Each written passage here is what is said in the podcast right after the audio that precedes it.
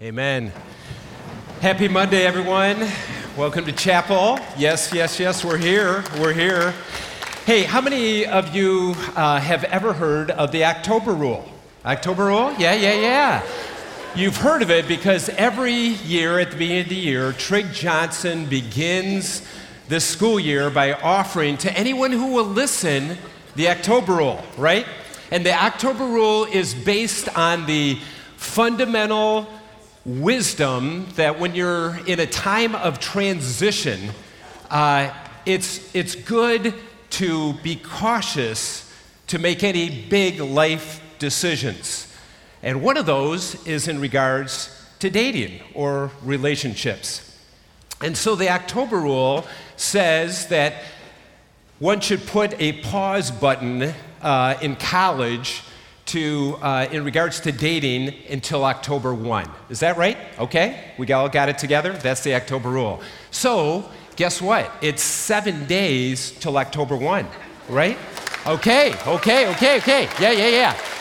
Hang with me, hang with me. So, with that in mind, we as a campus ministry staff thought it would be helpful to do a pre October chapel series to maybe help us prepare for October. Good idea, right? Okay, so here's what we're going to do. For the next three chapels this whole week, we are going to have members of our campus ministry team, along with their spouses, share about their dating experiences as well. So we're going to ask each one of them the five same questions. I get to monitor this. I'll ask the same five questions, and uh, you'll get to listen in. And here's our prayer this is really our hope and prayer that as you listen in to their story, that maybe you'll be spurred on to have a deeper and more compelling vision of dating and relationships. That's our hope and prayer. So, I'm going to introduce our first couple. This feels like a TV show. Okay. So, I want to introduce to you Matt and Eli Margarone. Come on. Where is that from? Where, where is this? Uh, that is our engagement photo. So we, she's wearing a Hope College soccer shirt, represent. And uh, what, what I love about this photo is that she looks the same, and uh, me not so much. If you look closely, you can see a sweet hoop earring in that ear um, of mine. So yeah. Nice, nice, yeah. nice. Okay, so that's the engagement picture. So, Eli, how did the two of you meet? Because you did not go to Hope College. I did not. We met in Colorado. We were working together at this place called the Dale House. It's a group home and community for teens coming out of prison and social services. So, we were coworkers first, then we became friends, and then we started dating. Nice. Is that the real story, Matt? Uh, yeah, the real story is. Um, I there was this thing, Ring by Spring, at Hope College. Um, yeah, yeah, yeah. I had great anxiety that after I graduated from Hope, that there would be no one else uh, ever that I would find. Yeah. Um, if I didn't marry someone from this place, but then I went to Colorado, and the first day I saw her, boom, it was over. It was oh, I love it. Now that's the real yeah. story. Yep. Love it. Okay, so so you, you met each other, but you guys had dated before, right? Yeah. And so, what was unique about Matt, Eli, than other folks you had dated before? Yeah, sure. So, Matt valued my relationship with Christ over our own dating relationship. And I had been in previous relationships, and I couldn't say that that was true. Um, but what I always preached out about Matt, he was always encouraged me in my faith and always made that our priority. Nice besides Eli looking sweet, uh, what else was there about Eli that attracted you? Let's get yeah, honest. I mean, Let's get honest here. Come on, man. You know, uh, when I, I graduated from Hope and I moved to Colorado to work at this ministry, I had been in a, a long term relationship with a high school uh, girlfriend, a long term relationship in college, and I told myself that when I moved to Colorado, I wasn't going to date anybody. I was going to get myself straight. And then I saw her, and that was all First over. Day. First, First day. day. Yeah. But um, in those previous relationships, I, I think I spent a lot of my time trying to make the other person happy. Um, I put my identity so much in them, in the relationship, um, making sure that they were okay. um, and that our relationship was well, that I gave up of myself, my own identity, rather than pursuing God and pursuing what He had for me in my life. I just wanted to make sure the relationship was okay. Yeah. That impacted my friends, that impacted my own self esteem, and it went downhill. And so I said, hey, I want to do this differently. I want to honor her for the woman she is. I want to pursue her, and I want her to pursue Christ. Um, and that, so that, that's what it was a little bit different. Yeah. That's awesome. Okay, so uh, you started officially dating, okay? Uh, and what, you know, you dated for how long? We dated for around a year. Okay. And then we got engaged and married about seven months later. Got it. So, what were some of the, the challenges and joys that you faced in those couple years that you were together?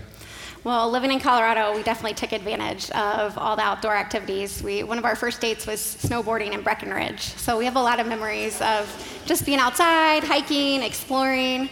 Uh, we definitely were outside a lot, and that t- carries on in our relationship today. So. Yeah. Nice. My joy was just that I got to date someone that's beautiful.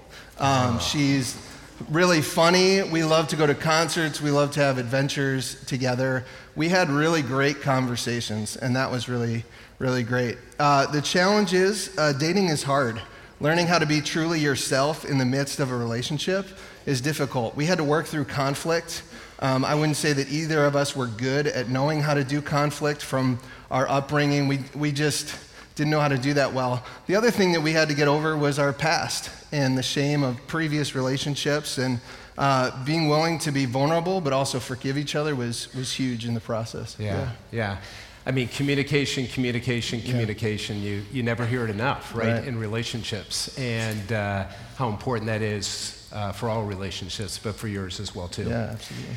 Okay, so, so uh, where did faith come in? Because a lot of times I've seen it with uh, couples who, are, who love Jesus, all of a sudden that can kind of get compartmentalized, you know, in the relationship. Uh, how did that play out for the two of you guys? How did faith get integrated into your dating relationship? Because that's always a challenge. Sure. And we met working for a Christian ministry, so we were surrounded by faith. Um, but one really early on, one of our first things we started is we started a prayer journal, and we still have it today, uh, where we would just write prayers to God, and um, we would pass it back and forth and share scripture, and it's just kind of a way that we would incorporate faith into our relationship. Yeah, on one of our first dates, we bought that journal and we just began to write back and forth to each other and to God and just uh, share that. And so I'd been in relationships with people that followed Jesus before, but we really wanted to make it a priority in everything that we did. Uh, our first Valentine's Day, we were backpacking on the side of a mountain, and um, it was a two day trip. Um, I was in a tent soloing on one part of the mountain, Mount Princeton in Colorado, and then she was a little further down the mountain soloing. And I spent my whole day whittling a log for her. And uh, she went, there was a cross on the top of the mountain. She hiked up to the cross. I whittled this log, hiked to her camp to set it for her, and didn't meet up with her. And it clicked in my brain man, if I would have hiked to the cross, I would have met her there. But I tried to go to her to please her, to do something for her. And so that clicked in my our relationship that, hey, I need to pursue Jesus as hard as she's pursuing Jesus. And if we do both do that, we'll meet each other there. That's a cool story. Yeah. What'd you ever do with that whittled thing he gave you? Okay, so we had to collect our own firewood, and I took a photo of it. Oh my gosh. But No, no Yeah. way. Yeah. No, Yeah. Uh huh. come on. Yeah. Okay, I gotta hear it. I gotta hear it. I had visions that this log would be on our mantle for years to come, but she burnt it that day Yeah. for heat. Oh my gosh. There's snow on the ground. Camping in the snow. snow. I'm from South Carolina. We, we don't snow. Yeah, camping. But she took a picture of it, so if you come to our house, there's a framed picture of this log. that you Yeah, can see. it was burned that Yeah. night. Okay, yeah, awesome. Okay, love it. Great story. Great story. Love that vision of if you would have pursued Jesus as passionately as she, you would have met each other. That's a great vision. That's a great vision. Um, so our time's cooking right here. So, uh, what do you wish? What do you two wish somebody would have told the two of you when you were dating? Are you with me?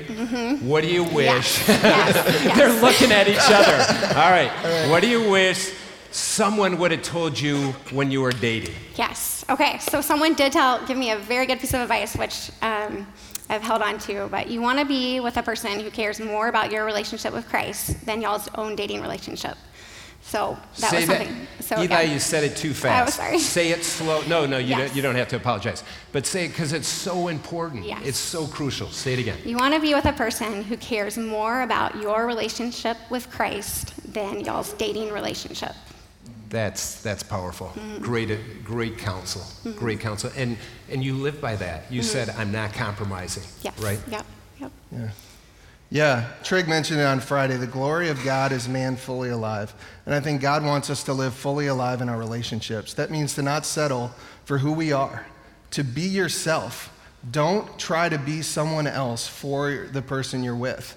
Be yourself and pursue God's call on your life, and also passionately want the other person to have a deep relationship with Jesus. The reason we're together is because Charlie Patton, when she was a senior at college, said that, that to her. Yeah. And we met because of that. And that w- uh, both of our previous relationships did not look like that. And I think that was what was different about our relationship. So. Wow. Awesome.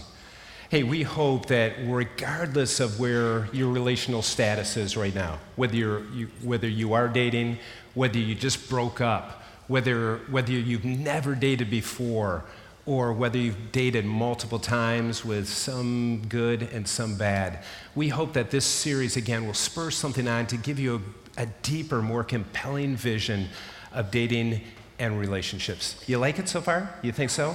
Can't wait. Oh, yeah, yeah, yeah. Okay, okay. So we're, we're not going to announce our next two mystery couples. You'll have to you'll have to come on Wednesday and Friday to hear more. But Matt, would you pray us out? Yeah. Father, Son, Holy Spirit, thank you for today. Lord, I pray for each and every person in this room and those all around campus that you would be with them, that you would help them know who they are and whose they are, and that you would help them grow into the people that other people would want to be like and be with. In your holy and precious name, amen. Amen. Go in peace.